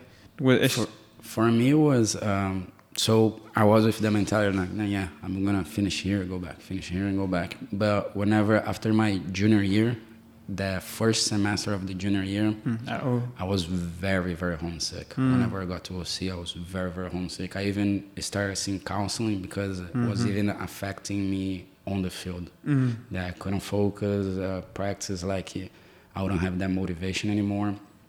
But then after seeing counseling, like he kind of enjoy more the city, you know, like he kind of oh let's go downtown, man. Like let's see what's happening here. Mm-hmm. Oh, let's go here. Let's go. Let's go bowling. it's Let's kind of like you're already here. Just Yeah. enjoy it a little bit. Yeah, exactly. And until then, I was still like, no, yeah, but I'm enjoying more. I'm happy, but I'm still going back. I'm still going back. But then, whenever I got to my senior year, that I kind of started feeling home. That, that that's what it was. Mm. That's when I like it, the Sunday league was just like something that I had to do on the weekends. Mm-hmm. Start making more friends, more people like mm-hmm. to hang out, more this and that. And so and I start like having my own life. You know, I mm-hmm. graduated and then start paying rent, mm. start working, got my own car, and like a couple other things that you know started growing up with, and then that mm-hmm. kind of made me feel good about myself. So I was like, you know, man, I'm succeeding here. Like, why, mm-hmm. why I'm gonna, you know, I love Brazil, but Brazil is a place to spend vacation. It's, mm. it's not to live there. You know, That's what Bampa said. yeah why why i'm gonna leave a country that it's full of opportunities is that i'm succeeding to go back is it would be like uh, going backwards if i would go back to brazil. It's kind of and then yeah and then kind of the logic it kind of started like getting getting more over my heart you know like it was just like hey man just think about it a little bit why would you go back to brazil mm. you know You can always go back. yeah, you can always go back for like to spend a little month or something because my family is there. So so the housing part, like paying hotel, like I'm not gonna ever worry about that. Like I can stay with my family and then we save that that money that was going to the hotel. Oh, let's go, let's mm-hmm. go have some fun Yeah. in Brazil. You know, That's true. so, you know, and then coming, and then like it was just that thing was like why why would I leave something good to Mm. go to something worse? You know, it was Mm-hmm. just that that thing. You know, that kind of clicked me. Mm-hmm. And the more the more I stay here, the more and more, more I see. yeah, and, and the more I see that I made the the right, right decision. decision. Yeah. Yes. Well, it's always a decision that you can go back to too. That's good too. Yeah, that, that that's another thing too, because uh, we also have uh, like some plans that it's not just even like staying here in the U.S. It's also we plan to maybe go to Europe. Yeah. Go, What's your name? I'm Caitlin. Caitlin, nice to meet you, Caitlin. Nice to Yeah, because she said she went backpacking, so she's doesn't seem like- like the type that's gonna be like, no. she seems like the type that's just ready to Yeah, go we- on an adventure. Yeah, exactly. Nice, Yeah. Caitlin. Yeah. Nice, nice to meet you, Caitlin. Nice to meet you. How did you meet Matheus? Um, we met through a mutual friend. Really? Um, so That's how I met my wife too.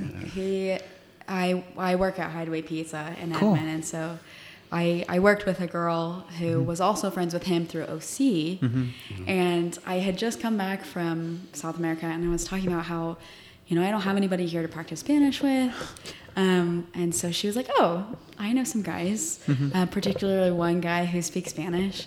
Uh, you know, I'll just invite him over, and we can hang out." And um, I, she didn't realize that Portuguese and Spanish are two different, different, uh-huh. languages, but it was, yeah. So we we hung out for the first time at her house, and The rest is history. the rest is history. yeah. Nice, Start going to watch some Sunday league games. nice. Yeah, that's that's one thing I had never.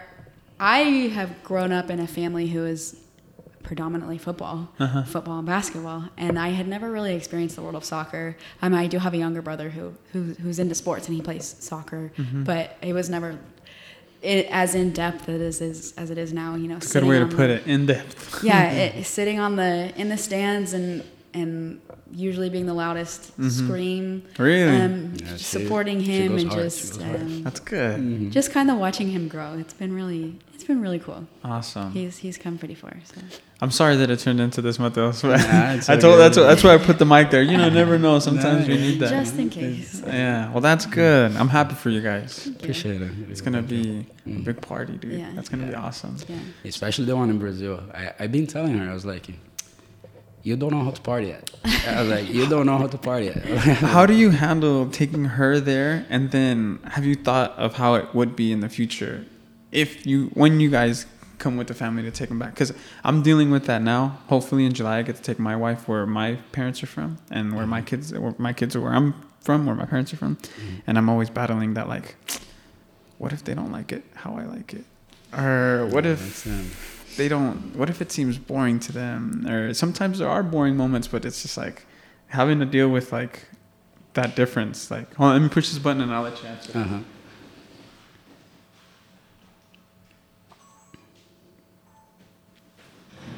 how was that were you nervous when you took her to brazil A little bit. No, but not. I, I think I was just more anxious because I, I I wanted her to go there because she went to all over South America. Yeah, where did and you go? didn't go? to Brazil. I was like, you didn't You go to missed the Brazil. best part. You missed the best one. Like, It's also like the most expensive. so. she Yeah. she left something to go back to that's what i always like to say Right, if i didn't go see it that's it. i left it to go back there later Yeah, yeah, it was meant to. Huh? Uh-huh. She kind of, she probably knew. it. Uh-huh. but was more like uh, being a little anxious, like Mm. you know, because I wanted her to, you know, see where I grew up, see Yeah. my family in their in their habitat, you know, like there where they Mhm. live, you know, because talking through the phone it's one thing, like Yeah. being there, you know, like you waking up, let's have some breakfast together. Let's have lunch together. Oh, let's go uh, do a little touristic things. You know, let's go to Uh-huh. a museum. Let's go to this. Let's go. You know, so I wanted her to experience that and like you see see where I'm from, like Mm-hmm. Yeah. uh, like my roots. not only that she learns a little bit more about you so maybe she sees something and she goes that's why he does that or oh he Yeah. gets that from them okay right, right. That's funny. That's funny. Yes, yes, yeah. But but in, in relation with my if whenever we we do have kids, uh, it's uh, I told her like I plan to you know like um, uh, at some point we need to go to Brazil to at least to live a little bit there Mm-hmm. because one of the things that I I believe that made me succeed here, that made me like be the person that I am here, it's that the way that I grew up in Brazil, seeing that things are not gonna come that easy, Hmm. you know, as it comes here, and it's not a bad thing, you know, like it- No, no. it- it's just a good country. It's a good country overall. It's full of opportunities, you know, and in Brazil is not as much, you know. So me living in Brazil, growing up in Brazil, and seeing that whole like you know corruption like above and beyond, like you know, because I know there's corruption everywhere, but like in Brazil, it's like it's mm-hmm. getting worse and worse, you know. But I think what you're trying to say is perspective. Perspective, yes, have like a pers- different perspective of life, you know, like yeah, let's go there for a little bit so you see how it is. and then mm-hmm. whenever you come here, you're gonna appreciate it a little you're bit gonna more. appreciate it. It'll make you work a little bit harder. I 100% agree because that's how I felt when I would go back to Mexico, where my parents are from. Mhm. I would always go and I'd look and I'd see and I'd think that could just as easily have been me. If my dad didn't decide to come up here and Yeah. bust his ass and do what he had to do, go back, take my mom, I could have just as easily stayed in Mexico. Mhm. And that could have been me. But I Mhm. get that perspective. I bring it back here. I, I'm humbled. I come back wanting to work harder. I appreciate everything a little bit more. So I think you're spot on with that. Going back there to live, to see that not everybody has it as good as we do, unfortunately. Not mm-hmm. everybody has a meal at the table every day. know, Not everybody has shoes. Not everybody has a roof over their head. You know, not everybody has the luxury of changing clothes every day, mm-hmm. underwear every day. Yeah. You know, it's just those are luxuries that if you don't get that perspective, seem mm. normal to us. exactly. So we don't have that hunger. So I Mm. Agree. That'd and also good. and also they are happy about it. Yeah. that's what I was they gonna don't say, have the shoes, they don't have the underwear, they don't have anything. They probably drink water that the rain left Uh-huh. on the street. You know, Take a but- shower. It's raining. Let's go. a shower. But man, you see them laughing about life. Yes. Walking like he, you know, like It's like you don't know what you don't have if you don't know what's out there. Exactly. So to them, it's that's Yeah, for them, that's uh, they're happy. They're Mm-hmm. breathing. They're seeing the sun. They see like people around them. Like Mm-hmm. you know, they have, yeah, like they. Mm-hmm. It, and that's what I, I want them to see. It that like it, look how little they have and Mm-hmm. how happy they are. Do you really think that that cell phone is gonna make you happy? Do you really think that uh, brand clothes are gonna make that happy? You know, like I, I, I because I grew up um, rich enough to have everything that I need, mm-hmm. but poor enough to not have everything that I Yeah. wanted. And I think that was the best thing for me, you know, because I I always hang out with people that didn't even have those things, you mm-hmm. know, because playing in those kind of neighborhood things, like uh, I played with, I played with guys that they would basically live in my house mm. because my parents and I we knew that yeah he doesn't have that mm-hmm. much at home like you you know with a finish practice I always go to some of those places like hey want to come to my house? Mm-hmm. Have some lunch there spend the mm-hmm. afternoon and then we drop you off a little bit Yeah. later. And the kids would be like oh yeah nice let's go. And mm. then you know and my my best friends they are they're kind of like from some rough spots you mm-hmm. know and like i'm happy to that i'm part of their lives in some way that we kind of made them feel home and have another perspective you know like uh, having like what is actually having a meal every day Yeah. you know and like making them like you know kind of feel like humans you know because mm-hmm. i know that some things happen because it's our mistakes but some things happens because they just happen. got bad luck like that, mm-hmm. that that's basically what it is you know like because sometimes it's not the kid's fault that the, the dad's beating up his mother. Mm-hmm. You know it's not his fault that the dad's alcoholic his dad doesn't work that you know like it's not their fault. So having like somebody another family to you know you know show something nice to them like kind of spoil a little bit you know like that I, think, on you know, top of that too, one thing that I I really um,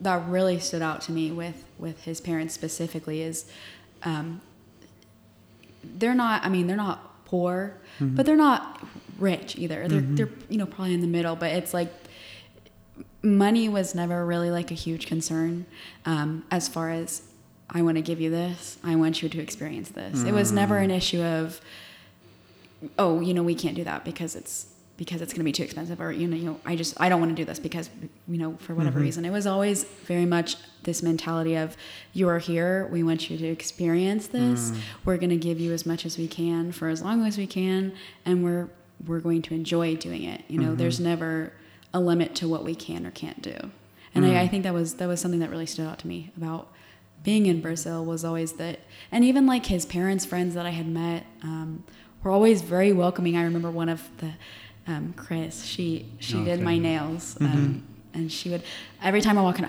Oh, you want a coffee? You want a tea? You want some cookies? Oh, can I get you anything else? Do you need anything else? And it's it's always just a very friendly, very inviting. We're so glad you're here. Um, type of atmosphere. So It's warm. Yeah, It makes Yeah, you feel very like you like you, they want you there. Yeah, That's exactly. awesome. Yeah. yeah, it's like we are doing a favor to them Yeah. Yeah. for being there, like basically, and they're like, you know, like, oh my god, like, thank you so much for being. Because you guys bring joy. Like Yeah. you guys Yeah. are filling other people's cups, and Yeah. you know, and like you had said, we might not have a lot, but to be able to give the little that you have means so much it's a big more. deal. Yeah. Yeah, that's that's crazy. And then Yeah. the trip, here's the trip, man, because I feel you 100%. It's like we might not have a lot, but when you have your kids and try not to spoil them is going to be hard as hell. Because Yes, yes. I always look at my, and I've done a terrible job. My kids are spoiled rotten, and it, I'm paying for it now, and they're only four and three. Like it's going to get worse. Yeah. But it's like when I went to the store and I wanted a bag of chips, which were 99 cents now, but now they're 250. Mhm. And my parents would be like, "Ah, "We don't have it. We didn't have it." And I'd be like, "Ah, "Okay, whatever." But now when my kid wants a 250 bag, I'm just like, "It's 250. Yeah, I can get you to it. You want that little chocolate egg that comes with a toy in it? Yeah. Go for it. Take it." And then all that stuff starts compiling, and now every time we pass Raising Canes, my son wants chicken. Every time we pass by the comic book store, he wants to stop. So I'm hoping that when we go to go to Mexico, I can have those conversations of being like, "You see how happy that kid is? Yeah. You see the clothes that he's wearing? Mhm. Do you see those little things? Yeah. Perspective is what I'm gonna try to drive to them. Yeah. So that's Yeah. you And- guys have a good task ahead of you guys. So. Yeah, yeah, definitely. And yeah, and talking about perspective, it was like I was telling you about my mom and my Hmm. sister, and that's one thing that I'm very, I'm very, I'm very proud of myself of like this. I, I, I feel this is a quality, of course. I'm a very fair person, Hmm. you know, and she knows. Sometimes she get mad at me because she did something, Hmm. not let's say completely wrong, but something that was kind of, you know, opinions, you know. Mm-hmm. Yeah, yeah, yeah. And then I go and I go against her, and she goes like, and then we argue a little bit, and then she goes later, okay, I know you're right, but but why don't you support me? Just support me. Hey, it's very rare. It's very rare. I, I 100% agree with you in those You know, like- conversations. Like, uh, I, it's like Guardiola said once. I prefer to lose my ways than win playing other ways. Yeah. You know, I prefer to be like to have a discussion with her, but defending my my standards, my Mm-hmm. perspective, that what I think it's right. Then, like just like compromising and like Yeah. just agreeing with you. I'm not gonna do that because yeah. like there is no like like we You have talked to be about. true to yourself. Exactly, Mm-hmm. and also that thing like that I told you, there is no growth Mm. being comfortable. Sometimes you need to be uncomfortable. So Mm-hmm. That's those true. That's true. those little talks is gonna make us uncomfortable, but it's Mm-hmm. but it's going to help you guys be gonna- stronger together. exactly. Yeah, know? I'm definitely 100% learning those. What I'm learning right now is picking my battles. Like learning when to be like, "Hey, babe, you're wrong," and learning when to be like, "I'm just gonna let her have this one," because sometimes sometimes our Yeah. opinions aren't needed at that time. But it's, Exactly. that's just part of the game. And then wait until you throw a kid in there, and she's gonna want to raise them their way and your way, and then you guys have to work that out and be like, find the middle ground because there is no explaining. When I had my, it's crazy. This is a soccer podcast, but look at where we're at now where- exactly.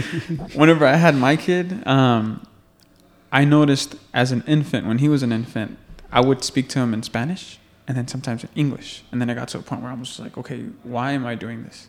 Why am I using some words and phrases in Spanish and some words and phrases in English? When you have your kid, I'm asking you now, like, are you going to speak to him in English or in Portuguese? Portuguese. Eh, eh, you say that. But then when he gets here and you use some words in English and then some in Portuguese, you're gonna be like, what the heck? So I, then I ended up realizing that I was using the language that my parents used with me. So my parents didn't speak any English at mm. first, yeah. and then after I learned that, it's just it's a trip. It's you start unpacking all this stuff going on in your head. So I'm looking forward to like watching you guys grow up as parents, and Yeah, yeah. it's it's gonna be fun. You guys are gonna love Yeah. it. I'm And I- excited too. I, I think that I, I I study speech pathology, so it's Okay, essentially cool. it's, um, you know, if a person has a stroke, they really have to relearn how to speak. But another big thing that we focus on is um, the importance of learning more than one language. Um, and especially, I mean, it's such a huge deal now, especially in the world that we live in today. You know, you have these people who are, they only speak English. Um, you have these jobs who need translators, they need somebody to be bilingual, and there's no one to fill these positions. Or it's the opposite way. You know, you you have this person who only speaks Spanish, they don't know any English, they're you're stuck. And I think that it's something as this is getting Yeah, too yeah, yeah, far, but it's I think that um, I, I it's I think it's a big deal to to if you have the opportunity to present multiple languages. I think that you should. I think it's important to do it to to raise your kids to understand that hey, America is not the only country, and Yeah. but even being here in this country, we're seeing these these people come in who speak all kinds of different languages, and there's just not. Um, I think that we need to focus more on the importance of learning more than English or more than one language. I concur. Yeah. I hope you don't mind that. I just, you Um, know, it's okay. you, um, but yeah, dude. So you, I guess Portuguese, English, maybe Spanish. Hopefully, yeah. No, definitely Spanish too, because like she was saying, like uh, we're living here, like yeah, it's America, but man, a lot, a lot of Spanish going on here. Yeah. Like you know, I think even for me, like in, in my in, in my line of work, like I see a lot of Hispanic kids, you know, Mhm. Mexican kids. So like sometimes, yeah, they understand English, they understand everything I'm saying, but like. Would it be nice once in a while I go and say like something in Spanish with them and give a instruction in Spanish to them that they're gonna be like, oh, You might even start teaching, Like, okay, teach them some Portuguese, like Yeah. give them some Spanish, Mm. no, some Portuguese words that you know they can use on the field and Yeah. whatnot too. So that's awesome. Yeah. What's next for you? Like, what do you have any goals for your soccer, your coaching? Like, where do you see yourselves, Uh, you in that? So um, recently, I just got the D license Mhm. for the U.S. soccer, and I plan to get the C license, B, and getting all the way to the professional, and not just here. Like I plan to, after we get married, like we kind of organize our lives a little bit more and uh, spend a little bit of time in Brazil, do the soccer license in Brazil. Mm. Um, maybe spend a little bit of time in Europe, do the licensing, whatever. Because uh, my family, we have a Italian citizenship.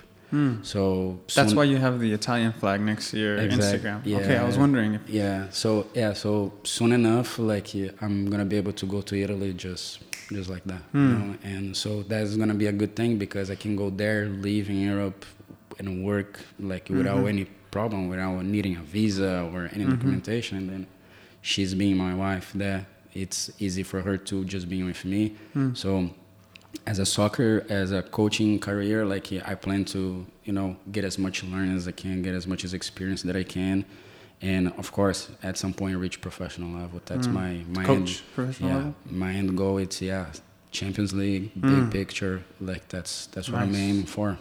They say that the higher you aim, like yeah, Yeah, at dude. least you're gonna get close enough. I if you don't get there, you know. So, I love that saying. You aim. What is it? Aim for the moon, Yeah. land in the stars. Yeah, I, I, I think yeah, Mm-hmm. exactly. So might as well. I can get to the moon, but if I don't get it, at least I'm in the stars, you know. So That's crazy. Like you know, that's what I'm aiming for, and you know, and for now, just trying to learn as much as I can. You know, the same way that I'm teaching these kids a lot, they they are teaching me a lot too. You Mhm. know, so I'm very grateful for life to to have what I have right now. You know, Yeah. just it's just it's just been an amazing ride so far. I can't complain. No, and it's gonna get even better. Yeah. That's good, dude. This is a great podcast. We've been on for an hour and forty minutes, Wow. dude. I learned a lot about you, a lot about you, and uh, I'm looking forward to following you guys with that. Mhm. Um, my last question.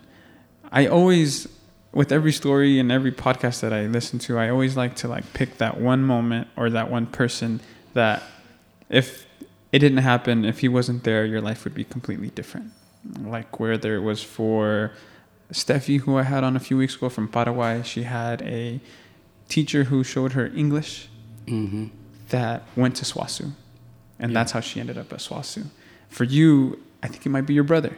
Yes. If it wasn't for your brother who went to go play in Tulsa, you wouldn't have thought of even coming to the U.S. Ended up in Tulsa, played at Eastern, went to OC, Mhm. met your wife, and now everything else is planning. Do you think I'm correct? Do you think that's your brother, or Uh, would you give that to someone else? I would say that I have uh, three people. Okay.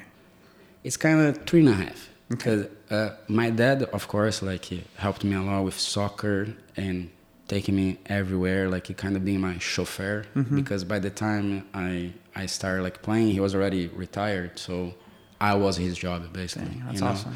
So that I was very fortunate to that because even practice he was there watching. Mm. wasn't wasn't just games. Practice he was there, games, everything that related to sports. But I think my mom, Mhm. like just being the the other side of the coin Mm-hmm. because my dad was the sports. My mom was like, "Hey, you need to get you you need to get your things together with study too. It's not just soccer. At some point, it ends. Even if you become professional, at some point it's gonna end. You know. And my brother, of mm-hmm. course, came in here, and I would extend to my my other two sisters as well. Mm-hmm. They they they are being like great examples of life for me. And the third person, which is the guy that helped me a lot with coaching, that's what he put me through coaching. And like, yeah, I think uh, I tell people that the reason that I'm here in the United States, it's because of my family, my mm-hmm. brother, and my parents. But the reason that I'm coaching right now, it's because of Keo Octo. You probably know him. Yeah. He is being a fantastic guy, a fantastic mentor. You know, like he put me with the the the NOKC Academy 1st mm-hmm. and then he ended up helping me making a transition to to the energy to mm. the OEFC. So I'm very grateful to him too, because he, if he wasn't there, that that nothing right now would happen uh-huh. because whenever we first we first met like it was in 2018 we played uh, together during the summer like just for a little bit Is that eight, the imps? uh, no uh, was with the energy whenever Okay. energy used to have The the, under U23? yeah Okay. yeah so i practiced with them a little bit i ended up not playing games but i practiced for a month so it kind of built up a little bit of relationship there and then we didn't see each other for a while we We ran see into Mount Western. yeah, and then we, we saw uh, each other at the final too, because I played then in the final uh, Roma. against Roma, and uh, and then after that, like because we won and we won pretty good that game. That game was crazy. I recorded that game, and Yeah. that game start. That's that might be the best game I've ever recorded yeah, because it started off hot and then it ended Yeah. up even hotter. exactly was was a very very exciting game, very Mm-hmm. exciting game, and I think from that day, like yeah. I got stuck in his head, like Mm. you know, and then we start playing indoor together during the weeks after that. And one day, just staying, having beers, talking to everybody, you know, he came to me, he's like, hey, what's up, man? Like, I remember you, right? You're Mm-hmm. like, we start talking. And then he asked me, like, yo, so what are you doing? What's your plans? Like, what do you want, like, in life and everything? And at that moment, I just finished working at Vaza Fitness. Hmm. And that's when, like, COVID was about, just hit it. Like, you know, was kind of towards 2021 beginning. And I told him, I was like, yeah, I was doing personal training for Vaza Fitness, and now I think I'm, I'm going to focus more towards uh, coaching soccer, you know, because that's what I know. You know, know, yeah, I don't uh, know you anything best. I yeah, yeah, this? I feel you a thousand percent. You know, like that's that's what I'm good at. It might as well. I'm stick not it better to at anything else than yeah, soccer. Yeah, like no, might That's as why well. I'm doing this too. Yeah. So I feel you, bro. I can't play, but I can talk about it. uh-huh, yeah, you know. And then and then he came to me like, oh, for real. So Mm. coaching is a career. Coaching is career. It's like, no, yeah, hundred percent. I was like, okay, I might have something for you. And then, and then the rest of it the rest history. is history, and that's a good person to be following because Yes. if there's anybody that's had a good coaching year, Kel has had Yeah, an amazing year. I've been trying to get Kel on the podcast, but Yeah, he's Kale, he's a little on. bit hard to find. Uh, there's some people that don't mind talking about it, and I think there's some people that just would rather kind of stay underground with Yeah, it. And I think same, he's one of those that just, and that's perfectly fine too. Yeah. I, I respect that. No, no. But he's he's killing it. Yes, and I couldn't ask for a better guy to be my mentor. You know, like Right. he helped me through. Like I spent like a full year just shadowing him. Like he, Who? uh, Cal. Oh, you shadowed him as yeah, well? Okay. Yeah, just shadow. Like because I was his assistant coach, Mm-hmm. basically, because I was helping him with the ECNL boys, with the Mm-hmm. little girls, and then with some older kids. You know, so it was very good to see him how he does it. You know, how he does Mm-hmm. the practice, how he acts, how he. You know how he deals with the kids, like Mm-hmm. how he deals with parents, how he deals with the managers of the Mm. team. Like you know, like was just like it was a soccer soccer school with Cal as the professor. You know, and that was Cal's from England too, so there's Yeah, just cultural differences from yeah, you know, Brazilian and English coaching. Yeah, It's interesting. yeah, it was, but I'm very grateful to him. He's, a, he's a very special, a special person in my life.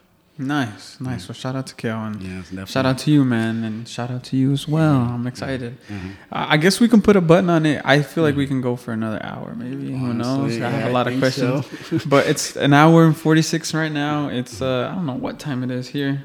11. 11:43. I clock in at 12, so I'm gonna have to wrap up pretty quick. Okay. But dude, this has been amazing. I thank you for coming on. Do you have anything else that you want to say before we close out? I don't think so. I think we, We're that, like, it yeah, like you, like you said, like you, we went to soccer to life, Soccer, to, life, yeah, marriage, yeah, coaching. Covered a little bit of every corner.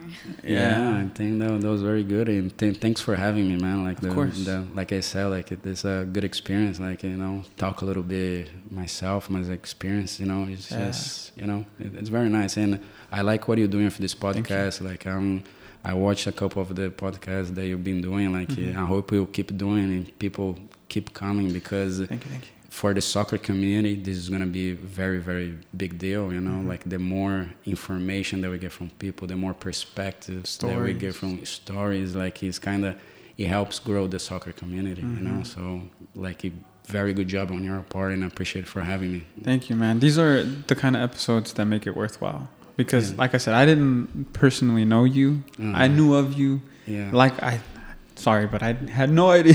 We didn't know each other either. Yeah. But now I can consider you a good friend, and likewise to Yeah, you. And that's kind of it. Like, like you said, you can't grow without getting uncomfortable, and Mm. it is a little uncomfortable sitting across for somebody that you have no idea. But we Mm. speak the same language as soccer, and we have those experiences, and that's kind of what Mm. ties us and every other previous guest that we've had. So this is going to be a good one to look back at, and it's Mhm. Trust me, this project gets me really excited. But I think what's going to get me more excited is when we all look back from back back at it ten years from now, Oh, or when you guys look back at it and say. Look, that's when we were about to get married, and we were talking about all the silly stuff, and so it's it's gonna be something great, and I appreciate you guys for being a part of it too. So, No, I appreciate it, man. Thank you. Thank you for having us. of course, good luck with the wedding. Thank you. Good luck with the plans. I hope to see you guys in Europe and Brazil too. That'd be awesome. Yes. Yeah. Good luck with uh, North uh, Classen SAS this year. Yes, Your appreciate it. ECNL as well. You're doing speech too, which uh, my son does speech as well. So it's feeding therapy, so it's a little, it's a different branch of it, but Uh, close. it's it's close. It's Yeah. close. So I wish both of you guys the best of luck in Thank you. everything that you guys do. So Appreciate it. for everyone that's been listening, I appreciate you guys for listening to it this far. If you guys have listened to this whole thing, you guys are the true fans. Um, I want to do something where we can do foot golf. I want to take listeners to play foot golf with me. Have you played foot golf yet? No, not yet. It's like golf, but they Mhm. have big holes like this. Same rules. You just have to kick it in. Yeah. So maybe um, towards the end of October, the end of this month, for whoever's listening, I want to have a day where we can just take the listeners or whoever just wants to go and play foot golf as a group, and maybe we can start something. Nice. So I'm gonna nice, post it. Maybe you guys can come check it Yeah. out. We can get a I'd golf love to, cart, couple yeah. beers, and just kick it. It's. Yeah. fun. It is Speaking my language. super fun. so yeah, I'll put the dates up there for the listeners. Stay tuned. We'll have more details. But this has been another episode of the Mas Futbol Podcast with Matheus, and I forgot your name. I'm It's so sorry. Caitlin. It's Caitlin. It's okay. Thank you guys. And thank you to the listeners. Thank you. Peace. Thanks.